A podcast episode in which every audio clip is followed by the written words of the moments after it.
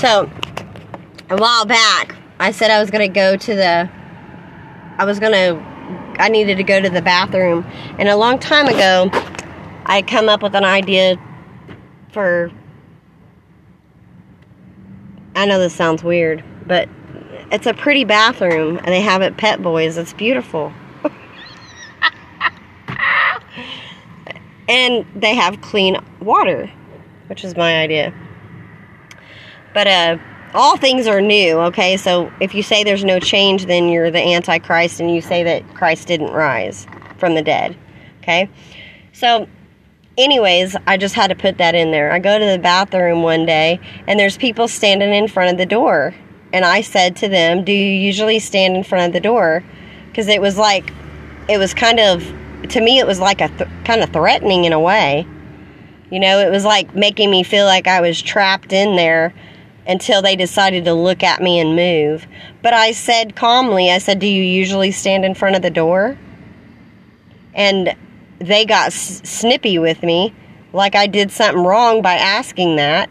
And it's hot outside. So they created an issue at that place so that they could make it to where I couldn't use the bathroom there anymore. All I do is go in and use the bathroom. I'm not a dirty person or anything.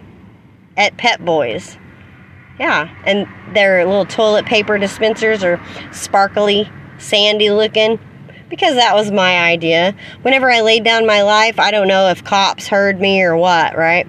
But uh, a little mixed with the wilderness and and not knowing sin and just laying down my life, um, I didn't care. I mean, because I'd feel like people were trying to destroy me anyways.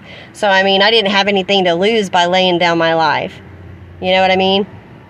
But I see that they listen to all kinds of stuff, and there's all kinds of stuff that go with parables.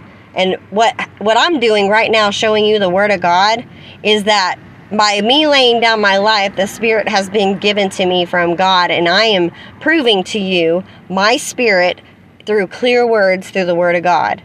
That's what I'm trying to do, and that's what it's ta- what it's talking about when Jesus dies and is risen from the dead. It's pouring out the Spirit from the Spirit, and it's to ca- to uh, reach sinners, not people in a church house trying to reach sinners. Good luck with that.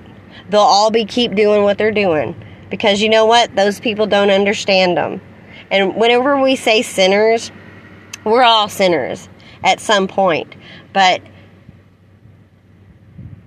Jesus coming in the spirit and in the flesh is to explain to people on a level that they do understand because your churches don't and they also kick people out of the church. And you know what? There's that's why he knocks down the churches. That's why he says i'm going to knock all this down and build it up in three days. Because you know what? The wicked foreknowledgers have become tried to be like they're god. And you're not god. You sh- if you were a god you would love me you would have never sacrificed me or anything else.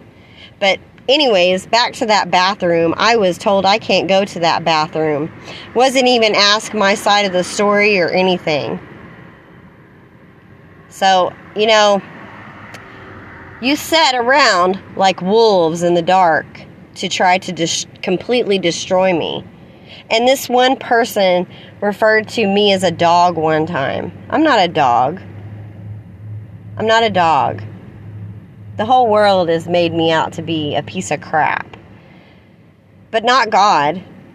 I laid down my life as Jesus, humbled myself and went lower than the angels, had many parables, and it's awesome. But apparently, we live in a realm of the Antichrist. That right there is a problem.